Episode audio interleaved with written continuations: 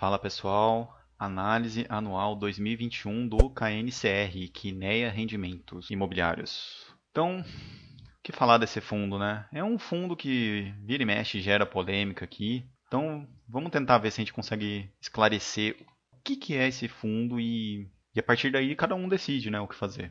É o objetivo das análises. Esse fundo, para mim, é bem simples. Se você vir aqui em dados do fundo, ele é um mandato TVM, segmento TVM, gestão ativa, tá? Então ele é um fundo que investe em papel. Ah, Giovanni, mas como que eu sei que TVM é papel ou é fundo de fundo? Então a gente vem aqui na aba composição. O que, que ele investe? CRIs. Ele tem quase 4 bilhões em CRIs, tá? Então, tá bem claro aqui. Então é aqui que a gente diferencia se um FII TVM ele é de ele é FOF, ele é investe em CRI ou se ele faz um misto dos dois, tá? Então voltando aqui, regulamento. Eu gosto de olhar aqui no regulamento desse fundo específico, isso daqui. Aqui é a política de investimentos, tá? Público-alvo, política de investimento. O fundo visa proporcionar a seus cotistas uma rentabilidade-alvo equivalente a 100% da taxa DI. Pronto, é isso. Ah, mas então ele é renda fixa? Não, ele investe em renda fixa para proporcionar ao cotista, o objetivo dele é proporcionar ao cotista 100% da, da variação da taxa CDI. E é isso. Ele é um fundo conservador, vai investir em CRIs conservadores de excelente perfil de crédito. A gestão da Quineia tem se mostrado aí, vou falar que tem se mostrado a melhor gestão da bolsa, né?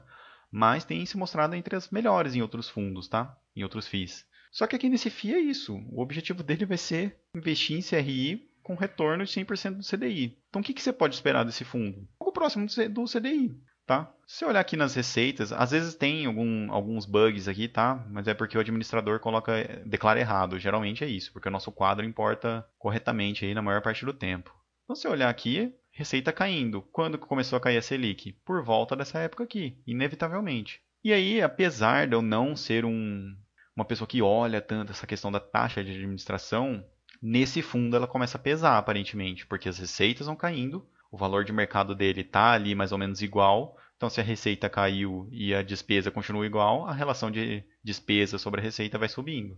E aí, como o objetivo dele é dar o retorno de 100% do CDI, a gente pode olhar aqui até nesse quadro de variação histórica. Eu não acho que 7 anos é um tempo representativo, tá? Mas já deu para ver que o retorno dele é basicamente o CDI. Ah, então posso colocar minha reserva de emergência lá? Não. Um fundo que investe com, em ativos com rentabilidade alvo próximo ao CDI, ele ainda é um fundo de renda variável, ele vai sofrer oscilação, assim como sofreu em março e abril de 2020. Não é para colocar dinheiro de renda fixa aqui, tá? Então, assim, tendo entendido o propósito desse fundo, eu acho que nem tem muito o que ficar analisando, tá? O perfil de crédito desses CRIs é excelente, é, a gestão é excelente, mas é um fundo sem risco e sem retorno também até então não tem se mostrado algo muito atrativo, algo que justifique investir nessa estrutura para ter um retorno de CDI, porque é o mínimo que se espera no longo prazo para um ativo de renda variável, tá?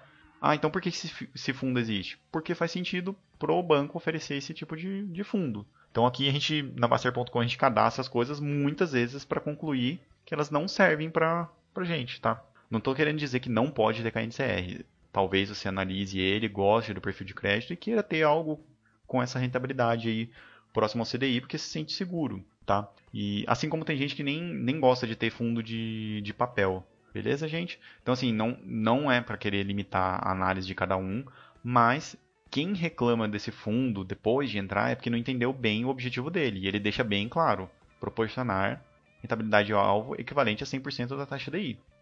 É isso, galera.